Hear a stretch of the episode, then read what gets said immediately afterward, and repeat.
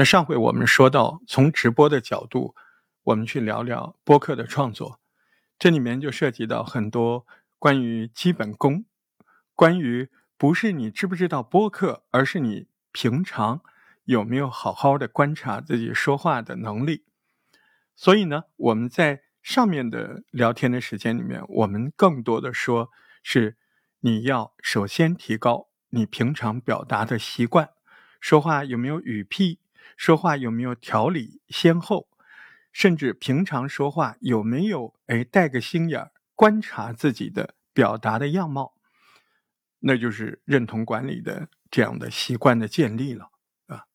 但是你会发现，即使哎你在这一块的工作不错，仍然有一些问题，比如说，哎我刚看了一篇文章，或者是我刚看了一个流媒体呃视频呢、电影啊。对吧？我们就拿个电影来说啊，我刚看了一场电影，可是你要叫我在节目里，呃，很详细的把它说出来，那可能我就说不好。那这到底是个什么问题？与这个并排的问题是什么？就是有一篇文章，哎，我觉得很有意思，我想把它说出来，我又不能照读，但是我不看着那个文章呢，我又记不得，这个怎么处理？其实这两个问题都是一个问题，就是你为什么说不了？为什么你看着提纲或者你看着原文你就能说呢？那还不是三个字记不得吗？所以，他记忆这里面有什么问题？那你很好办嘛，记不得一般的原因是太长，量太大，那分解嘛，是吧？我把它分成短的。我只看那一段文字，看完之后，我想一下这段文字说的多少啊？我把这段文字先记住，然后我再把这段文字给录了，给讲了。讲完我再看第二段嘛？对，这是不是第一个问题？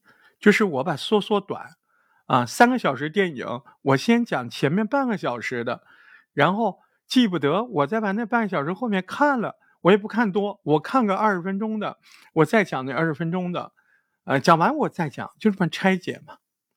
所以，关于记不住和讲不好，里面最重要一个原因是时间段，就是内容的长短。你可以把它拆解成短的讲，讲完了之后再看，看完再讲。这里面要侧重的关键是不要一边看一边讲，那个太难。为什么？在你转化语言还不纯熟的时候，不要把这个转化作为一个同步的东西，你就要把这两件事儿摘得干干净净的。什么意思？看就是看，我开始讲了，我就把那东西给盖起来。你只有在脑子里不停的想这个这段文字说的是什么意思，然后用你自己很自然的语言说出来。这才是一个好的转换，而且这个态是自然态。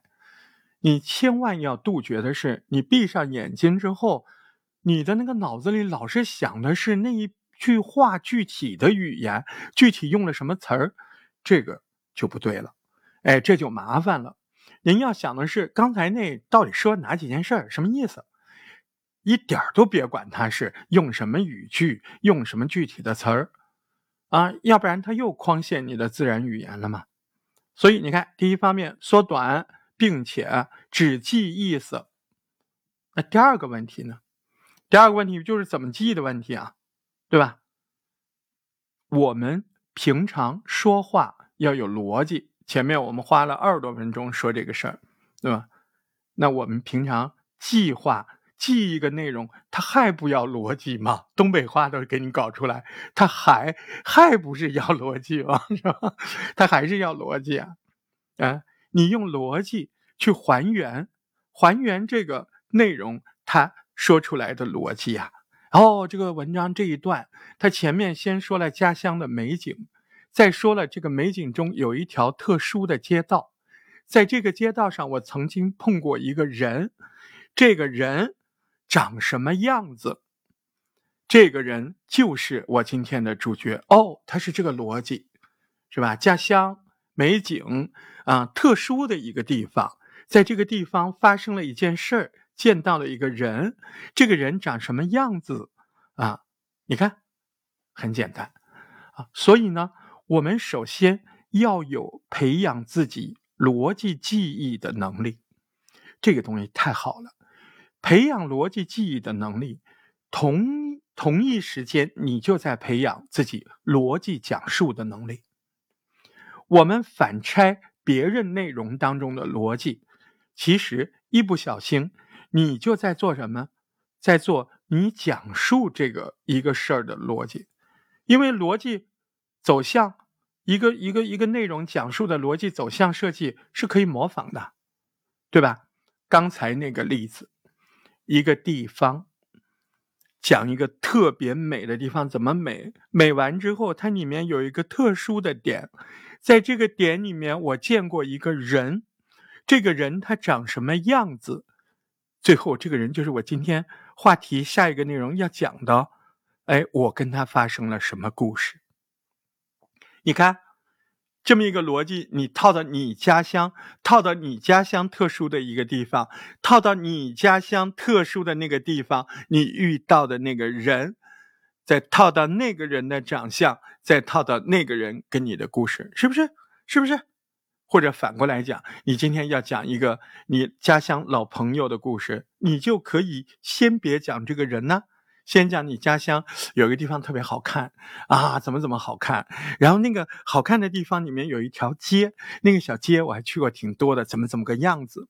记得有一天我在那儿碰到我一个朋友啊，哎，那是一个什么样的季节啊？那个人第一眼我看到他的时候，他长什么样子，穿什么衣服？对，这个人最后就成了我的朋友啊！你看是不是？好，那到接下来你要继续讲的话，就是要用技法了。哎，你是不是要讲他人设？那你要想想怎么讲人设的技法呀？开他两个玩笑，说他两个丑事儿，啊，说他两个不堪的事情，对不对？都行啊，对不对？或者说他一个特别牛，得过什么奖，或者有一个什么奇怪的技能啊，他不就变得非常好听了吗？是不是？哎，他为什么会有这个流程呢？逻辑嘛。这逻辑哪来的？我抄的呀！刚才那个人那个文章，大石头说的那个文章，他就是这个逻辑。我把这个逻辑搬到我节目里来了。所以，我经常提醒小伙伴们，在听高手的节目的时候要听逻辑。听完之后干嘛？你抄啊！你抄逻辑真的是一点问题都没有，对不对？你抄逻辑啊，你不但没有问题，你还是大神。对吧？但是反回来讲，我们记不住一个东西，往往也是因为我们没有去考量我们记忆的这些内容，它的逻辑关系。我们不但要记住啊，现在电影上正在放一个场景，啊，一个很美的地方，镜头在渲染，哇，这里真好看。哦，这段是讲这个城市很美，这是什么样一个风景？哦。里面有几个大镜头啊，有仙鹤，有树，有亭子，哦，很很漂亮一个地方。哦，镜头聚焦了，变成一个这个美景一片美景当中的一个一个景点啊，一个小亭子旁边还有小摊子啊，小座位。哦，聚焦在这儿啊，这儿出现了一个人啊，哪个人？哎。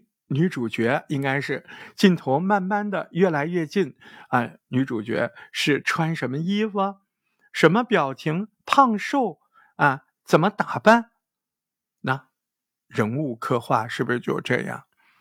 是不是同样用到了那个逻辑关系啊？影视照样可以用这个逻辑关系画过来，反过来啊，画反过来听。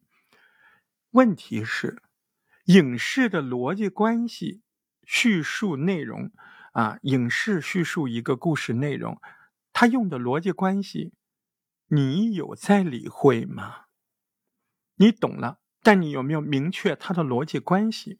你记得这个内容了？你有没有记得这个电影它是用什么逻辑镜头关系来讲述这个故事的？嗯？它不全是旁白啊，是不是？很多电影不用旁白的，现在越来越多电影不用旁白，哎，你只要看到啊一个美景，哎，大不了上面有两个字：一九三八年，云南某小城，是不是这样？经常就这样，是不是？啊，但是你理不理解他打字这一块啊？它是什么的逻辑部分呢？啊，交代时间地点，啊，然后交代这个呃一个城市的风貌，再交代聚焦在这个美丽的风貌里面有一个点，啊，在这个点上有一个人，这个人什么样子的？哎，这不就是他讲述的逻辑吗？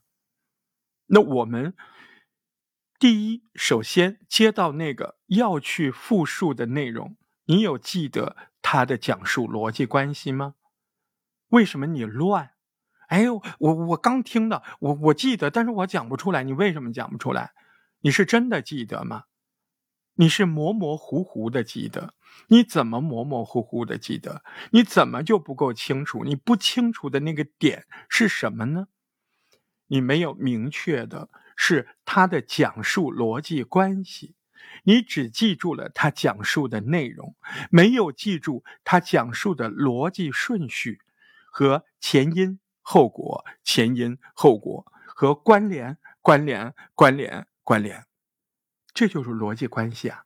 所以，当你又清楚内容又清楚逻辑关系的时候，您的记忆就会加强很多。因为顺着逻辑，因现在在讲因，下一个肯定是果，那这个果又是什么因呢？现在在讲关联，这个它又关联了什么内容？下一步的关联又是什么？它是怎么推过来的？由于有前有后，有因有果，有关联有关联果，关联因关联果，这样就便于你的记忆。这样也同时在讲述的时候啊，展开这个内容，展开的有理有据。有逻辑，有条理，所以反过头来，我们记不得一个东西的时候，那你是没有记住那个内容的逻辑关系，你只记住了那个内容。你不但要记住内容，还要不停的给它打上标注 title 啊，哦，这一段，嗯，它算是什么？啊，这个开头啊，这个开头，它先给了我时间地点。然后开始描述城市，城市描述点。哎，你看，我不再讲了，因为在这一段声音里面，我把这个过程描述了好多遍了，就啰嗦了。你已经知道，逻辑是讲述的重要手段，逻辑更是我们要去复述一段内容需要强记的东西。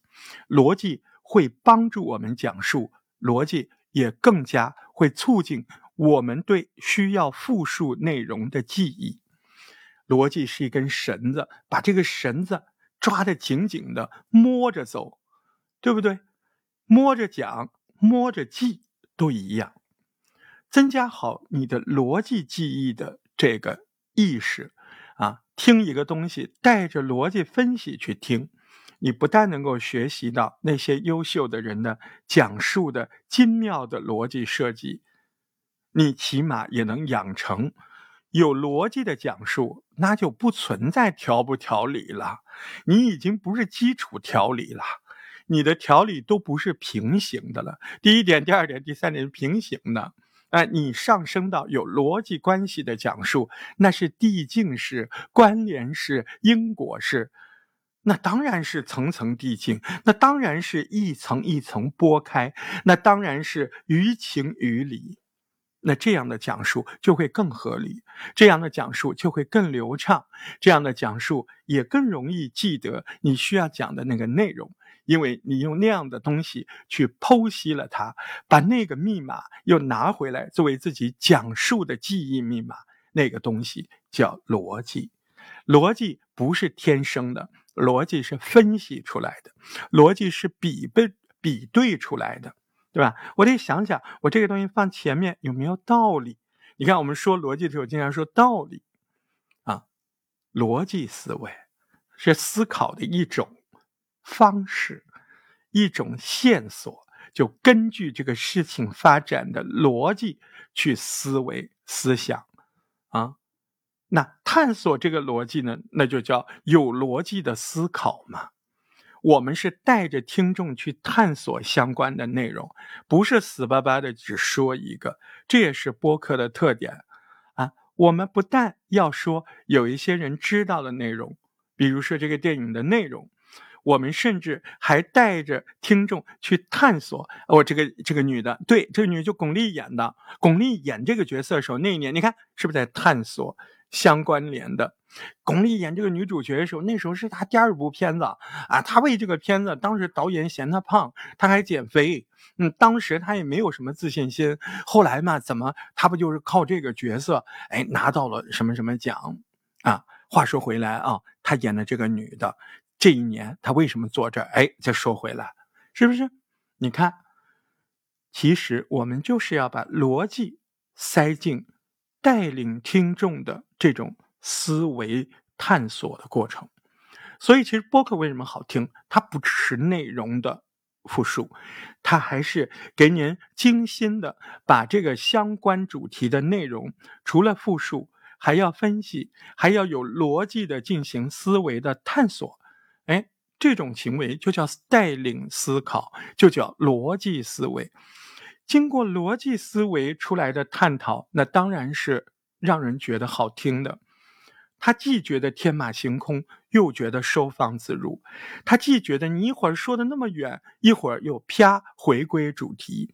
你怎么做到的？因为你有逻辑，你心里有这个地图，对吧？所以呢，平常听节目，我们尽量来。